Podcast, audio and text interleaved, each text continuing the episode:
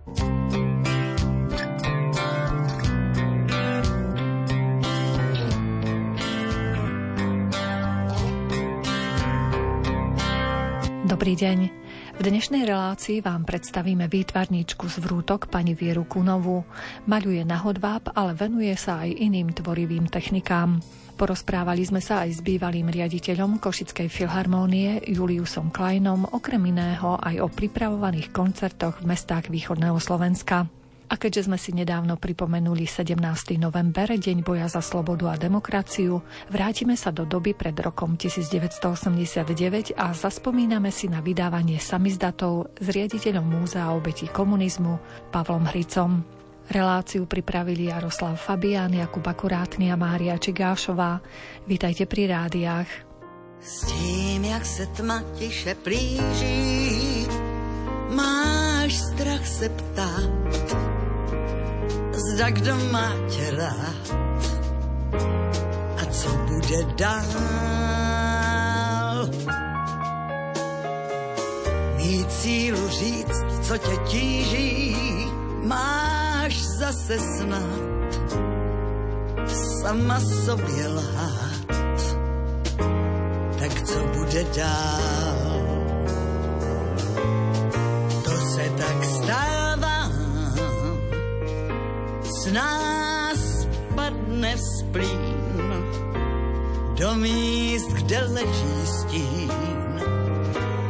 Jen vzpomínka trýznivá z nás starej hřích, místy zavál ho sníh. Ale co bude dál?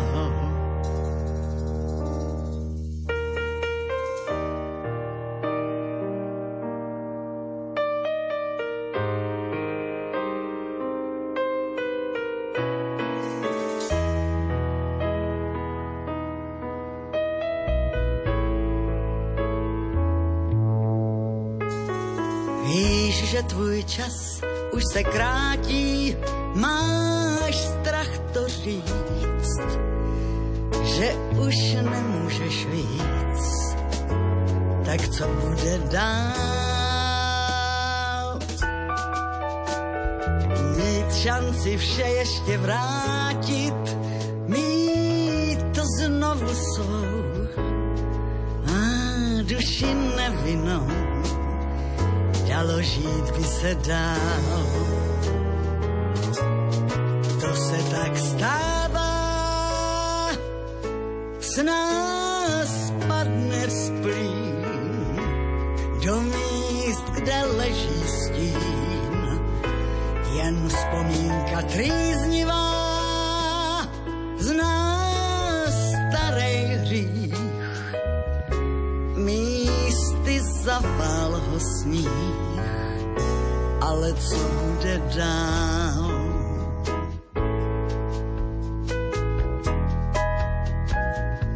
Můžeš se ptát dál, můžeš se ptát dál, můžeš se ptát dál.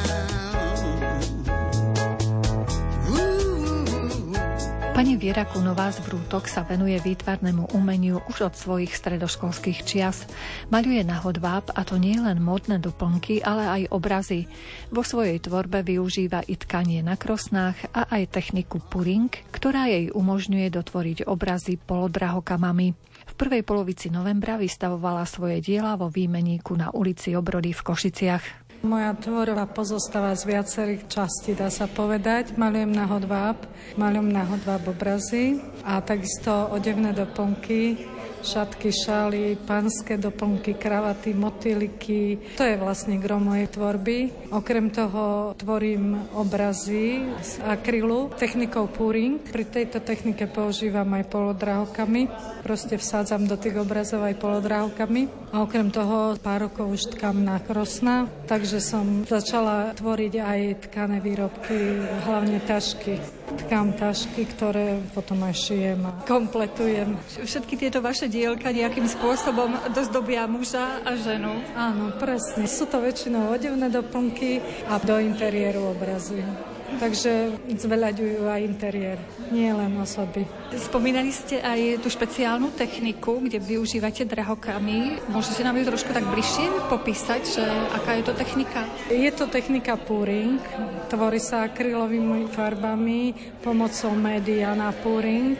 A vlastne táto technika pozostáva z prelievania farieb alebo vrstvenie farieb, dá sa povedať. A môže sa rôznym spôsobom táto technika robiť, ja neviem, môže sa fúkať, môže sa prelievať, môže sa kavnou pištoľou robiť a každý obraz ináč vyzerá. Akrylové farby majú tú schopnosť, že keď sú mäkké, tak dá sa do nich dať hocičo a drží to. Keď to stuhne, tak to drží. Čiže v tom prípade tie polodrahokamy do toho ho dávam, tak ako sa hodia do toho obrazu, samozrejme aj farbne, aj rozmiestnením, a dávam do toho aj také zlaté látky. Vy ste všetky tie techniky postupne začali realizovať, alebo ste vyštudovali školu, kde ste sa zoznámili so všetkými technikami? Ja som postupne začala maľovať, už kedysi som maľovala ako dieťa, venovala som sa tomu ďalej, ale takých dvadsať rokov som začala maľovať na hodváb. A začalo to odevnými doplnkami, hlavne, lebo žena sa chce páčiť. A potom som prešla na obraz, lebo som zistila, že aj obrazy sa dajú na hodváb maľovať. Dá sa to pekne napnúť potom na plátno. Potom bola požiadavka nejaká v tom zmysle, že polodrahokami, lebo som väčšinou robila obrazy na objednávku do interiérov a vrajím z toho vyvstala požiadavka na tie polodrahokami. Tak som sa začala tomu viacej venovať a tomu sa venujem zhruba päť rokov. No a a popri tom ma vždycky lákalo tkanie na krosnách, tak som absolvovala nejaký kurz v Úľuve na tkanie na krosnách a z toho vzýšli koberce a tašky tkané, pri ktorých používam pucvolu, vlnu používam, na tašky väčšinou vlnu používam. Je to zaujímavé, že mnohých umelcov osloví aj tá tkaná technika. V čom je to čaro tej vlastne znovu objavenej techniky, techniky našich starých mám? Práve to, že je to niečo iné, je to niečo staré a pritom nové. Dá sa robiť aj moderné vzory na tom. Dá sa využívať na tom rôzny materiál, či už vravím vlna, bavlna, ja neviem, už len také, že staré trička rozstrihate a vytvoríte z toho úplne niečo nové, krásne. Takže dá sa tvoriť z toho hocičo. V podstate utkáte kus, viete z toho vystrihnúť, viete z toho ušiť niečo. Je to v podstate ako plátno, keby sme to tak vzali. A ja pri tom svojom tkaní využívam rôzne techniky vzorovania. A vždy je to iné, ale podľa toho, z akého materiálu to je. Vzor môže byť identický, ale vždy to ináč vyzerá, keď je iný materiál. Či už hrúbka, alebo farebnosť. A to je na tomto pekné, že sa to dá využiť aj v dnešnej dobe, to staré, a pritom je to také novo objavené. Čo vás inšpiruje pri vašej tvorbe? Podľa toho, že či robím na objednávku, samozrejme, keď robím na objednávku, je to niečo iné, lebo buď si povedia, neviem, farebnosť, alebo vzor, alebo to zvyknem robiť podľa dátumu narodenia. Takže tam sa to zase odvíja od toho, že čo si vyžaduje ten dátum narodenia. A keď tvorím len tak pre seba, tak to je vždycky taký impuls. To by sa mi páčilo, tak to urobím. A keď tvorím a zistím, nie že zistím, to, to, to sa samo dotvára. Že poviem si farby napríklad orientačne, že budú tam také, také, také. A jak malujem, tak potom prichádza na mňa, že tá farba nie, vezmem úplne inú a som prekvapená. A to je vlastne aj s tkaním. Takisto, keď farebné, tkám farebné nejaké vzory, tak tiež je to také, že poviem si niečo a vyjde z toho niečo iné, lebo priebehom tej práce vytvárania to zmením. Tak je to také intuitívne hodne. Kto vyloví z mojej lúky zrelé jablká?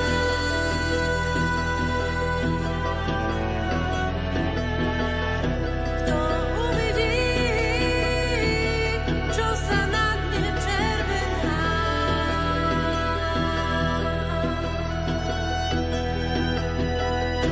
Kto vyloví z mojej lúky zrelé jablká?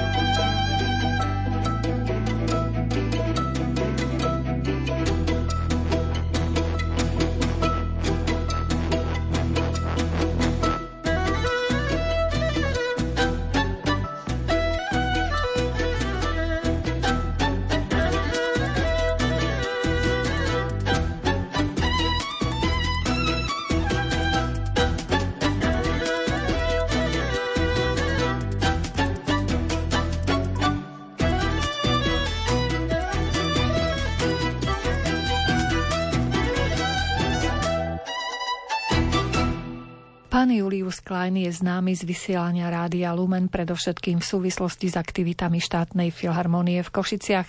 Keďže dosiahol zrelší vek, postupne presúva zodpovednosť, ktorá mu vyplývala z rôznych funkcií, ktoré zastával, na plecia mladších. Svoje pôsobenie alebo filharmoniu som nechal v devätnástom roku dvetisícdevätnásť a zostala mi na krku Asociácia slovenských divadiel a orchestrov, na krku práve. Myslím, že to bolo dobre, že sme my Košičania sme založili túto asociáciu a v čase covidu veľmi dobre poslúžila pre iné divadlá a inštitúcie, lebo to je orchestrálno-divadelná inštitúcia, že vymieniali sme si informácie, alebo skôr vymieniali si riaditeľi medzi sebou informácie, takže pandémia pomohla rozvoju Asociácie slovenských divadiel a orchestrov, lebo tie online stretnutia to boli každý druhý týždeň, kde sa vymieniali informácie, ako to je s covidom a tak ďalej, s ochranou, no všetko možné. Takže som rád, že minulý rok som odovzdal vedenie asociácie mladším.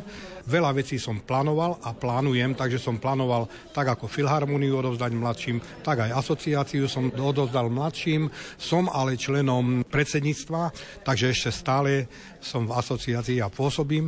Nuž a popri filharmonii sme mali občianske združenie s názvom Filharmonia na pomoc štátnej filharmonii Košice, takže som riaditeľom tohoto občianskeho združenia Filharmonia na pomoc štátnej filharmonii Košice, teda zozberať dvojpercentnú daň a plus nejaké peňažky a pomoc štátnej filharmonii Košice.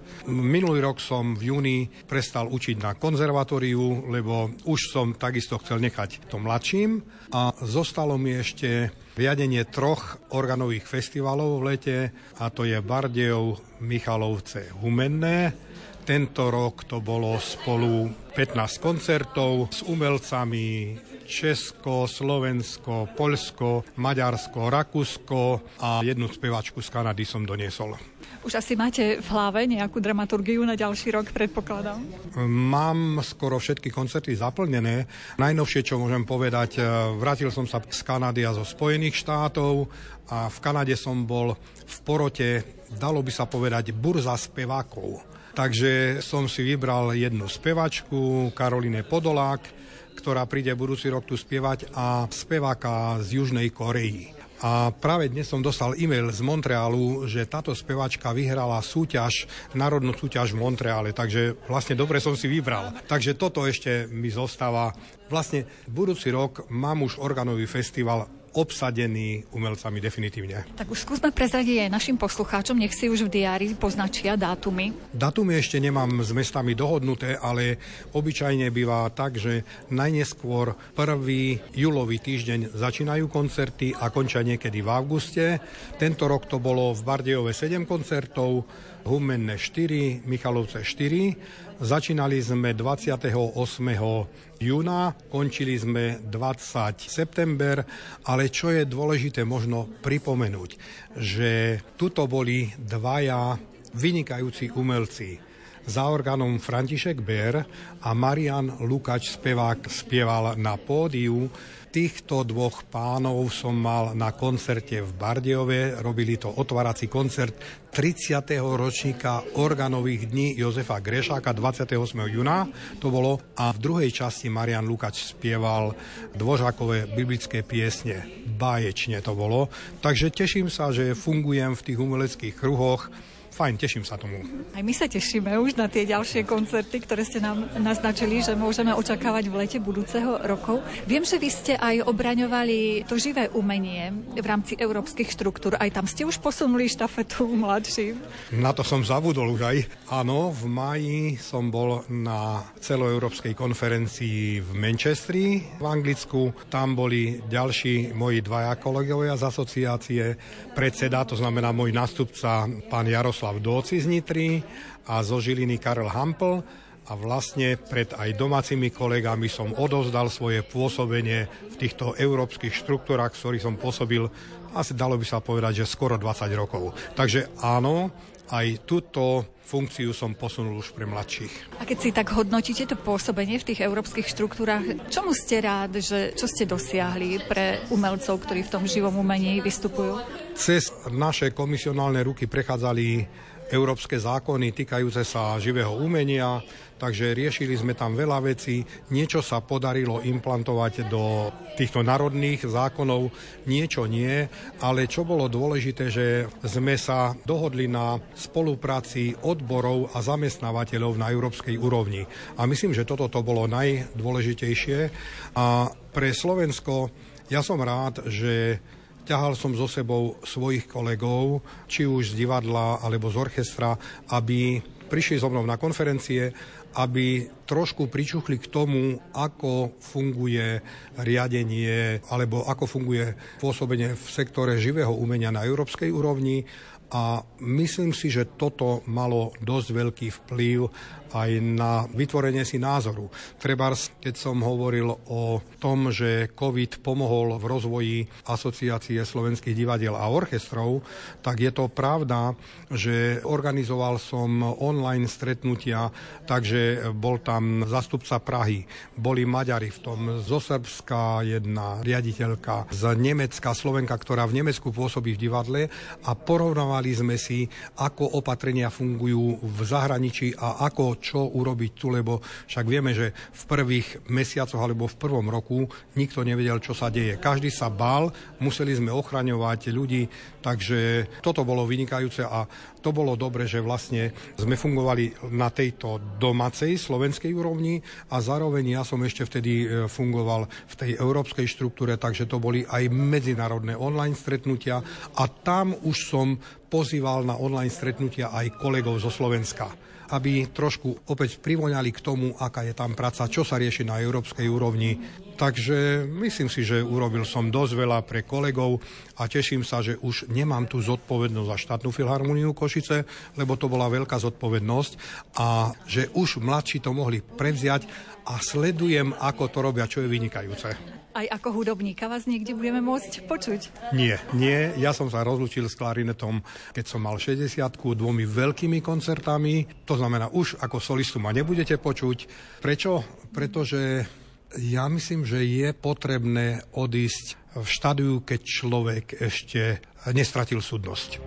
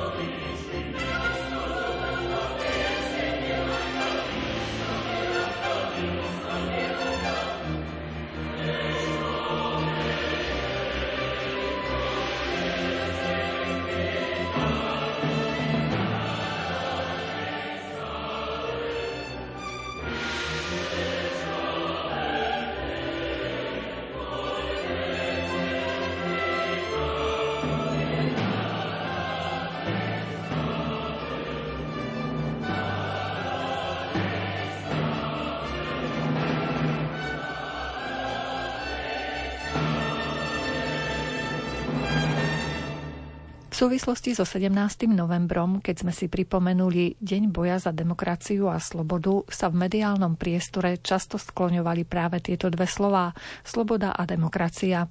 Kto sám zažil udalosti sedemnásteho novembra v roku devätnásťstoosemdesiatdeväť, isto si na ne spomína ako na chvíle, keď sa zdalo, že sa starý svet totality navždy rúca a prichádzajú už len tie pekné dni. K tomu, aby sa na to, čo sa dialo pred tzv. Nežnou revolúciou, nezabudlo a aby sa už nikdy nevrátila nesloboda, prispieva svojimi aktivitami aj jedinečné Múzeum obetí komunizmu v Košiciach. Pri našom mikrofóne je jeho riaditeľ Pavol Hric. V centre našej pozornosti budú predovšetkým samizdaty a zakázaná literatúra.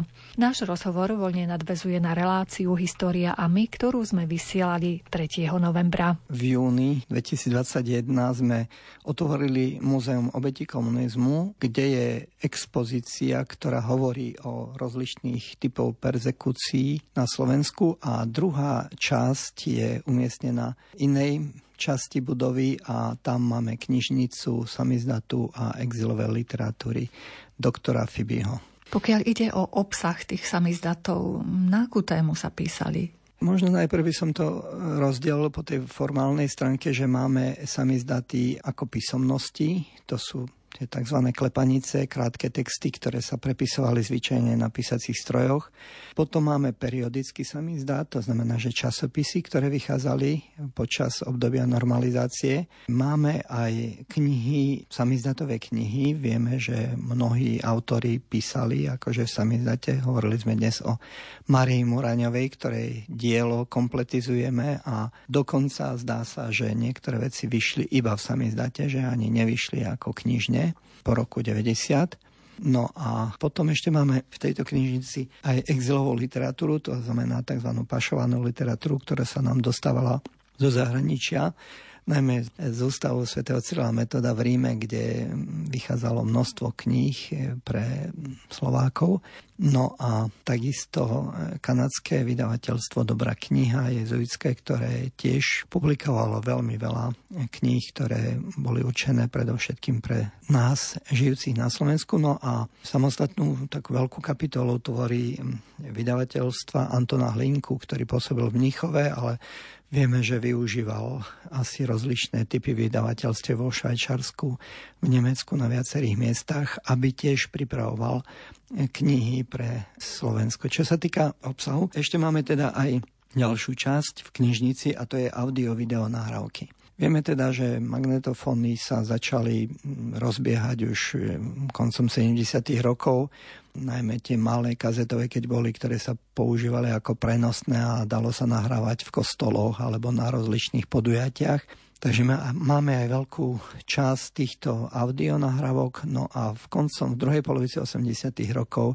prichádzali na Slovensko zaujímavé filmy, najmä s náboženskou tematikou, ktoré sa samozrejme inač nemohli dostať na Slovensko len pašovaním, a práve preto bolo treba urobiť aj dubbing k týmto filmom, aby boli dostupné pre všetkých, ktorí sa o danú tému, o daný film zaujímali. A akým spôsobom sa vlastne dostala tá zakázaná literatúra na naše územie? Treba z, z Talianska alebo zo Zámoria? To je takisto jedna veľká téma, ktorej by bolo treba venovať pozornosť. Zatiaľ ja si toho autora nepamätám, ale jeden poľský autor napísal knihu Kuriéri Božieho slova a on hovorí o tom, ako Poliaci alebo poľská cirkev pomáhala s pašovaním literatúry na Slovensko.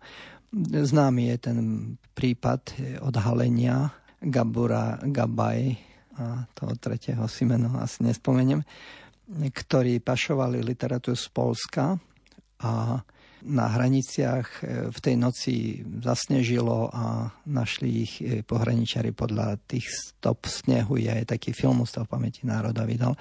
Takže my na tomto príklade uvádzame teda, že ako to bolo náročné akože prenášať literatúru cez Vysoké Tatry. U nás v múzeu máme aj taký príbeh, je to dokonca kolega mladší z vysokej školy, z internátu. Sa poznáme, aj keď sa nestretávame. A oni pašovali literatúru na Orave, cez tie oravské kopce. No a hovorí o tom, že prepašovali s kolegom dvaja, väčšinou, že dvaja chodili, šesť a pol tony alebo sedem a pol tony kníh. Dvaja a najťažšie váky raz doniesli, zvážili, že mali osemdesiatpäť kilogramov.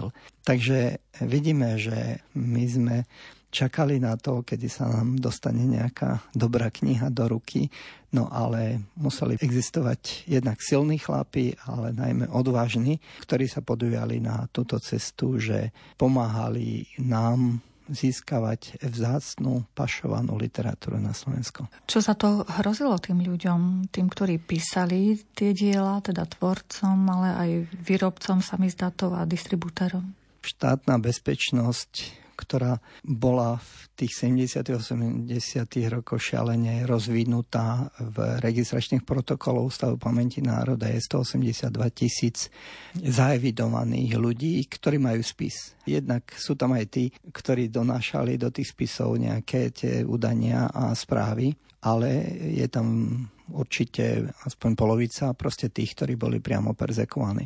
To znamená, že režim monitoroval každého všade a, a dohliadal na to, aby všetky tie pravidlá, ktoré stanovil, aby sa dodržiavali. No napriek tomu sa našli ľudia, odvážni ľudia, ktorí riskovali a ktorí proste sa venovali prepisovaniu, rozmnožovaniu aj distribúcii literatúry. Takisto som dnes nespomenul pani Juditu Stempelovú, ktorá bola jedna z tých psychologov, ktorí na Slovensku zavedli alebo sa snažili presadzovať logoterapiu podľa Viktora Frankla. No, bola to tiež vzdelaná žena a teraz sa až dozvedame práve pri tom ocenení Ústavu pamäti národa, že ona tvorila, dá sa povedať, pre všetky vychádzajúce samizdaty. Písala mnohé tieto psychologické poradne pre manželov, pre deti, pre rodiny. To znamená, že to až dnes sa odhaluje, že tí autori jednak nie sú doteraz mnohí známi, ale tak postupne akože sa ukazuje, že bola to taká silná intelektuálna kresťanská generácia, ktorá dokázala naplniť takéto množstvo napríklad tej samizdatovej literatúry, ale aj to, čo sme rozprávali o Márii Muráňovej. Je to obrovský duchovný aj intelektuálny výkon. A nakoniec to, že sa to dostalo aj k nám do Košíc, a predpokladám, že nielen k nám, ale aj po celom Slovensku sa nejaké exempláre jej diela ako nachádzajú, že to boli silní, pevní, múdri, Bohom obdarení ľudia. Jak čerstvý vítr tenkrát vám, kraj se dnem zná. Zlatem hrál, skřivá kňáza až dech bral a pod lípou Bůh tiše stál.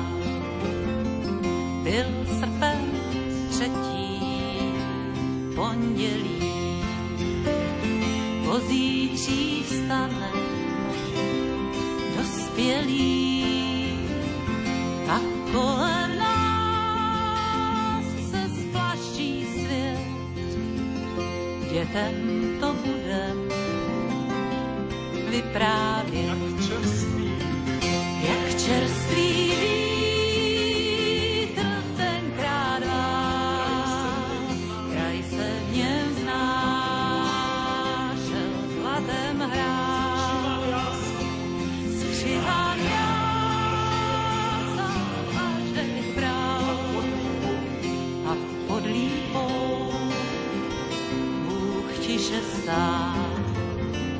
Čas hlučných gest a prázdných slov, život jak prostná na strahu, čas bez větší se pohnout vál, kdo necvičil, ten vzpomínal, jak čerstvý, jak čerstvý.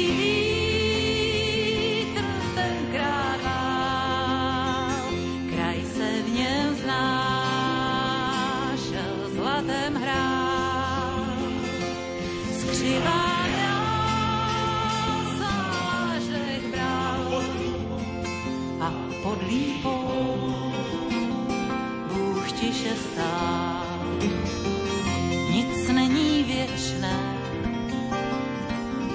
tam zvonili hrany, padl král, někdo tam kázal, někdo hrál a znělo jednou, budem dál, jak čerstvý vítr tenkrát vál, kraj se v něm vznášel, zlatem hrál, skřiváň záždech bral a pod lípou Bůh tiše stál.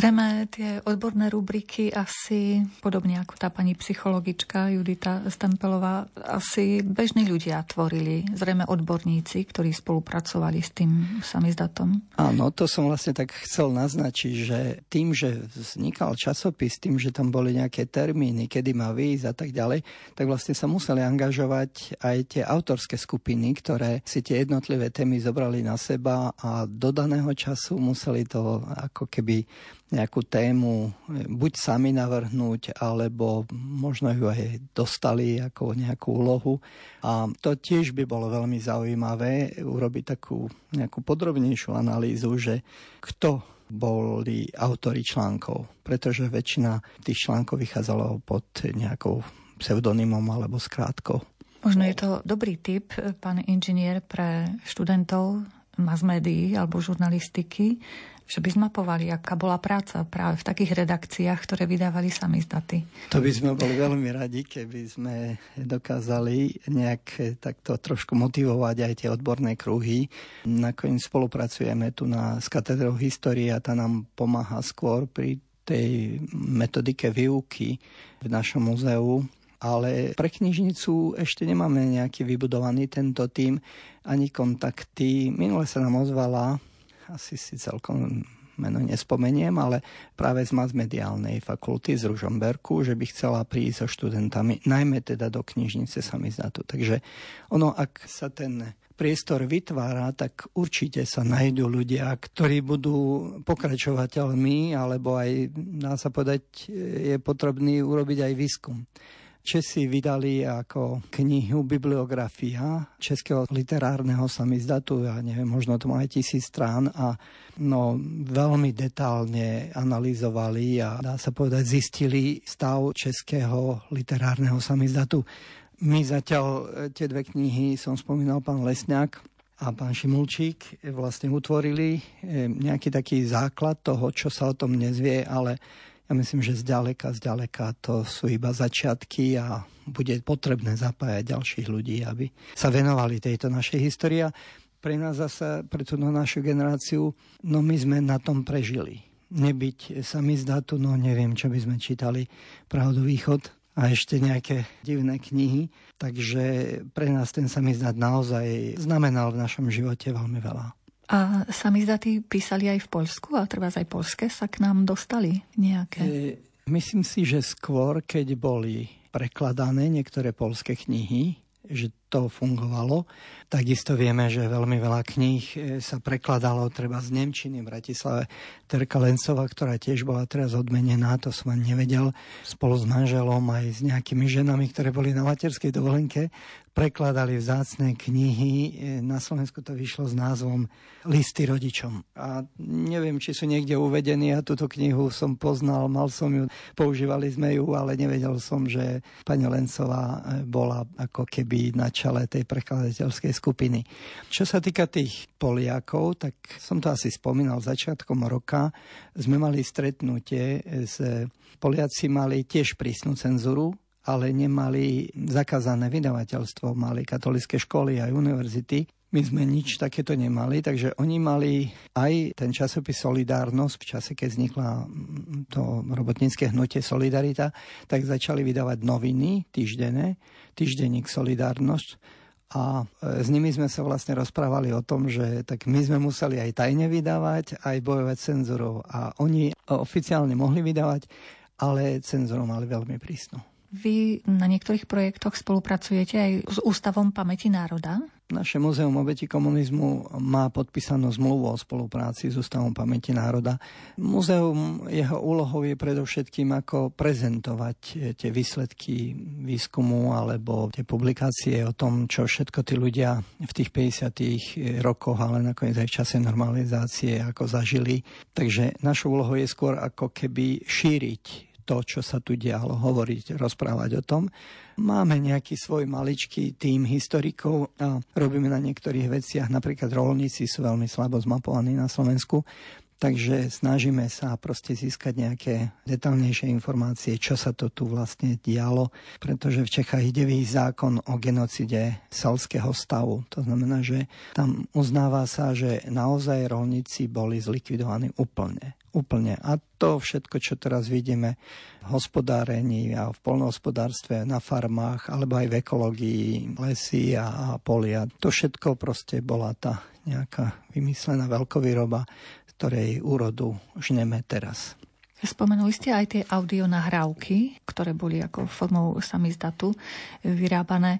Obsahovo, čo to boli za nahrávky? Tak ako Anka spomenula, že sme sa začali venovať katechézam, tak napríklad teraz mi tak naskočilo, že sme mali taký asi dva víkendy, taký seminár o práci s deťmi. Myslím, že Evžen Valovič, možno aj niektorí ďalší tam boli. No a to sme nahrali niekde na Kotučovú nahrávku a určite to niekde máme, ale napríklad toho je tak veľa, že nemáme to ešte skatalogizované. A pokiaľ ide o tie filmy, ktoré sem prichádzali a ktoré sa tiež tak tajne niekde premietali, o čom boli? Tak boli to predovšetkým náboženské filmy. Ja mám stále možno taký naj, svoj najobľúbenejší film a ten sa vlastne asi robil aj ako prvý Tomáš Beckett. To je pre mňa taký silný zážitok. Nakoniec sa jednalo o nejaké, ako keby čo znamená byť politikom, čo znamená mať moc a čo znamená byť radcom a, a múdrym radcom a čo to vlastne môže priniesť, keď človek pevne stojí za pravdou. Spomenuli sme v rozhovore tých študentov, ktorí prídu z masmediálky sa pozrieť do vášho múzea. Koho by sme mohli pozvať? Sú to trebárs už aj žiaci základnej školy, ktorí by tam našli niečo pre seba v tom vašom múzeu? Alebo trebárs aj na tom oddelení samizdatu? Ja by som to trošku rozdelil do dvech častí. Tá otázka, ktorú ste mi dali, tak vlastne tá smerovala, som to ju tak pochopil, že do toho odborného záujmu, že proste kto ďalej bude skúmať, čo v v tých samizdatoch je a na čo slúžili a, a kde vznikali, ako vznikali. Takže toto je pre odborníkov m, pracujúcich v masmediách. Ale čo sa týka naše múzeum, má cieľovú skupinu študentov, predovšetkým stredných škôl. Chodia k nám aj osmáci, deviatáci zo základnej škole, ale tá stredná škola je tá cieľová skupina.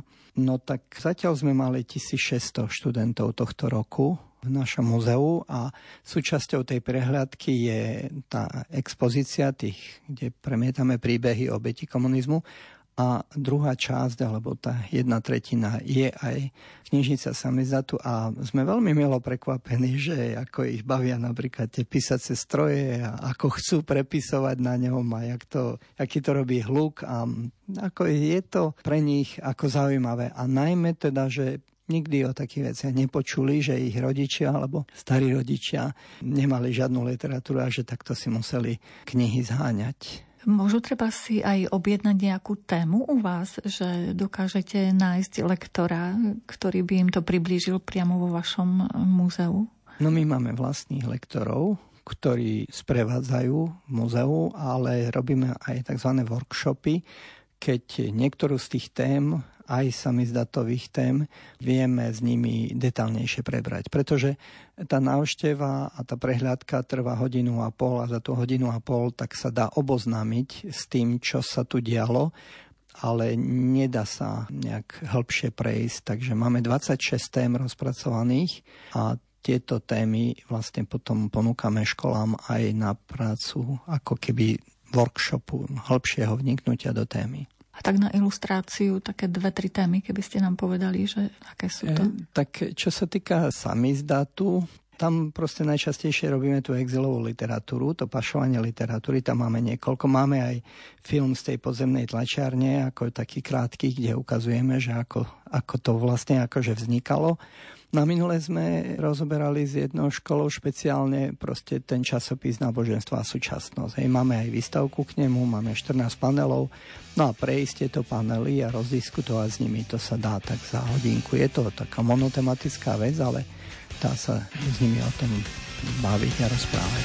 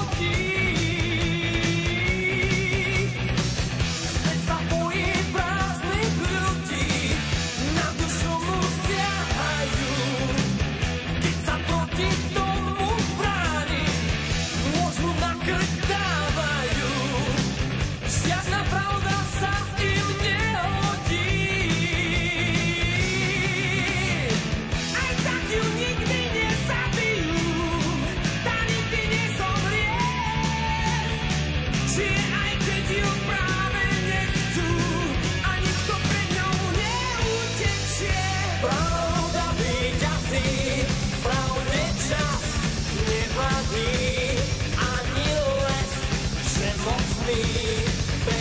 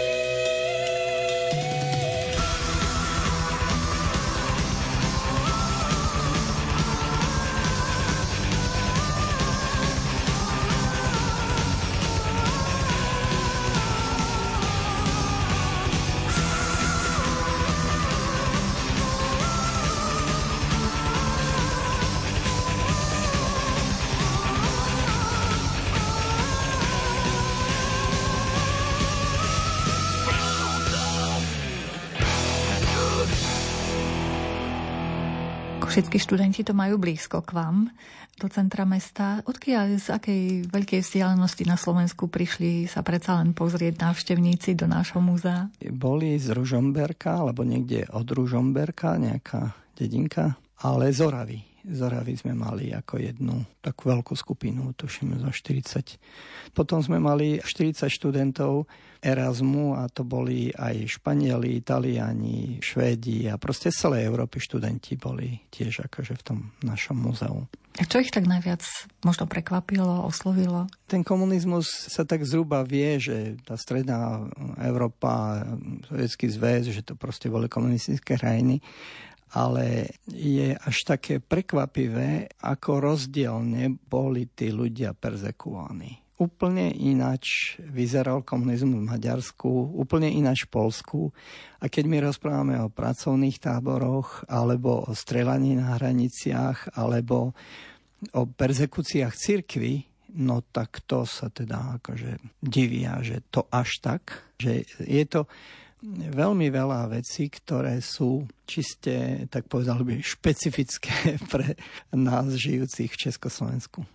Zrejme tí študenti, ktorí boli z tých západnejších štátov Európy, asi len žasli. Možno to vnímali skoro ako sci-fi, keď ste im rozprávali, čo všetko sa tu dialo vlastne áno, počas komunizmu. Áno, máte pravdu. Akože to len tak pozerali, že sedemdesiatjeden tisíc ľudí väznených za politické trestné činy viac menej za to, akého boli pôvodu alebo z akej triedy pochádzali, že to neboli trestné činy za niečo. Tam dokonca jeden pán hovorí, že tak my, my akože citoval toho sudcu či prokurátora, že my vás nesúdime za to, čo ste urobili. My vás súdime za to, čo by ste boli urobili, keby sme vás nechytili.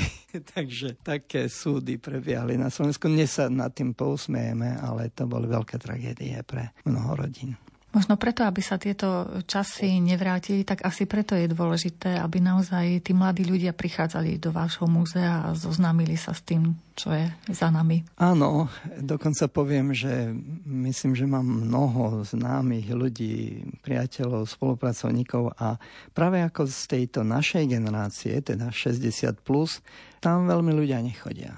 No a aj si kladiem otázku, že asi čím to je, no asi tým, že toho máme dosť, že jak si ako veľmi sa nám až tak nechce spomínať.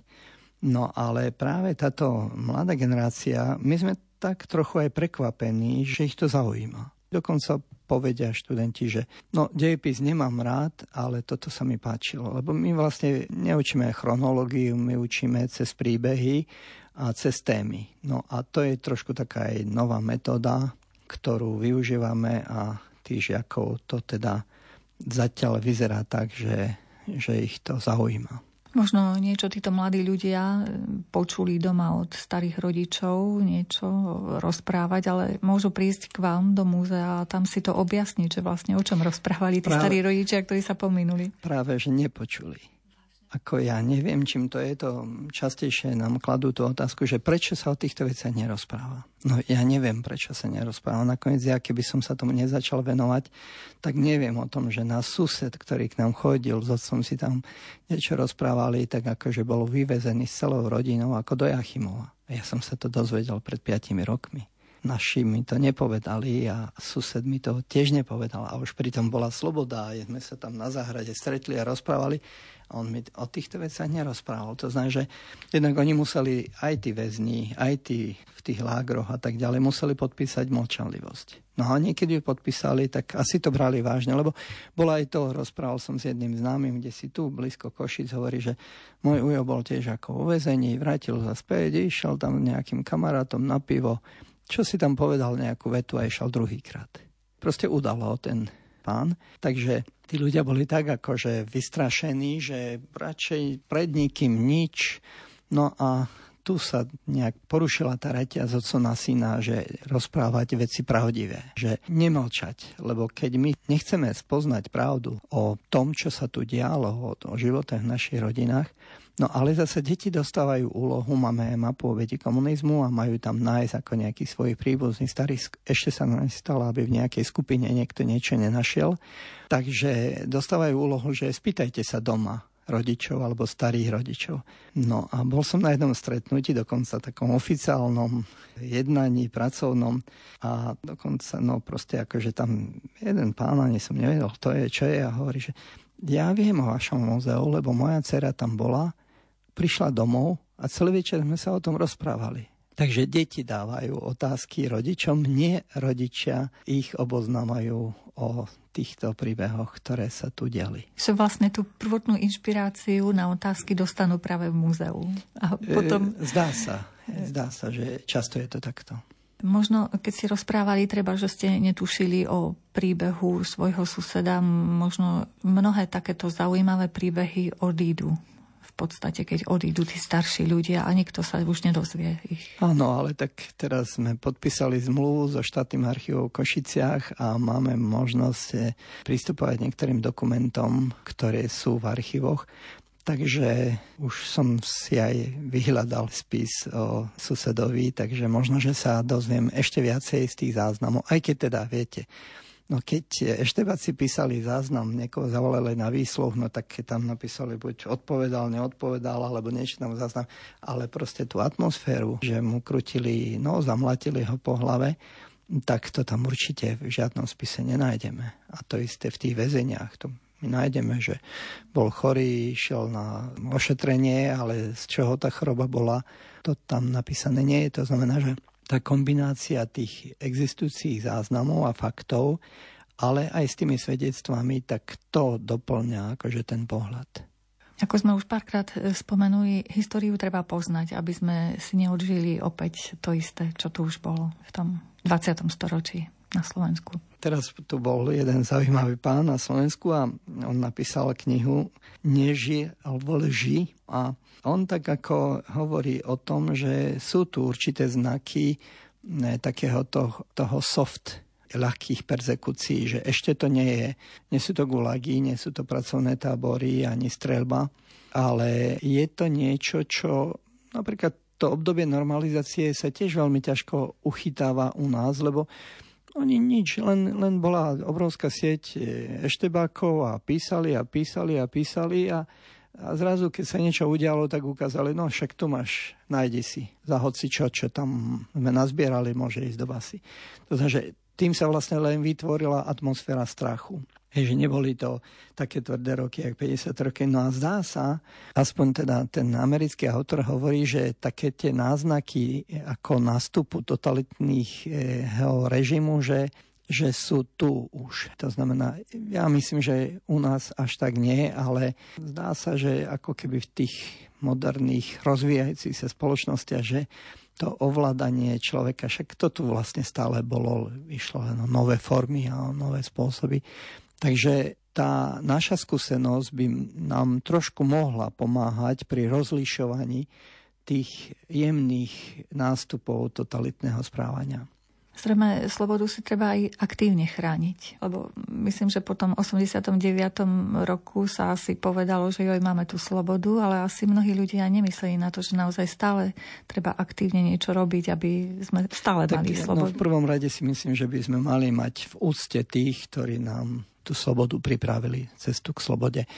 A myslím si, že tie obete komunizmu, my máme v databáze stoštyri tisíc ľudí a to zďaleka nie je všetko, že vlastne tie obete si treba uctiť a jak si uznať, že neby toho ich pevného postoja k životu, k pravde, nakoniec mnohí trpeli za vieru, takže keď toto prehľadneme, že to nám nepadlo len tak, ale že naši otcovia, starí rodičia, akože museli veľa vytrpieť na to, aby my sme sa dožili slobody. No a čo si nevážime, čo si neúctime, tak ľahko sa o to dá prísť. Záverečná pesnička uzatvára vyznania našich dnešných hostí.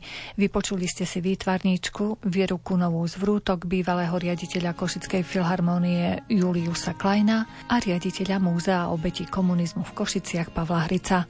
Reláciu si môžete vypočuť ešte raz v repríze v sobotu o štrnástej hodine. Pripravili ju hudobný redaktor Jakub Akurátny, zvukový majster Jaroslav Fabián a redaktorka Mária Čigášová. Ďakujeme vám za pozornosť a želáme vám pekný deň. Oblej ma svetlom, oblej ma láskou, ty si moja spása, Nemusím sa báť, oblej ma svetlom, oblej ma láskou. Ty si môj ochranca, nebudem sa strachovať.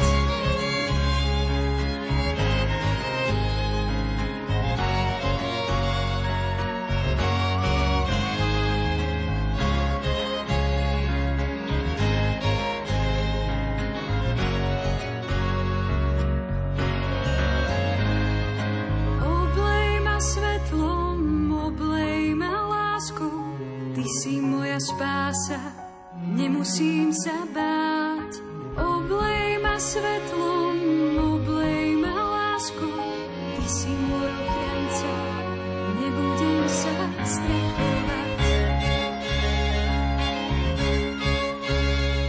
Keď zúri tuhý boj, oblej na vôľko, v tebe mám svoju skríň.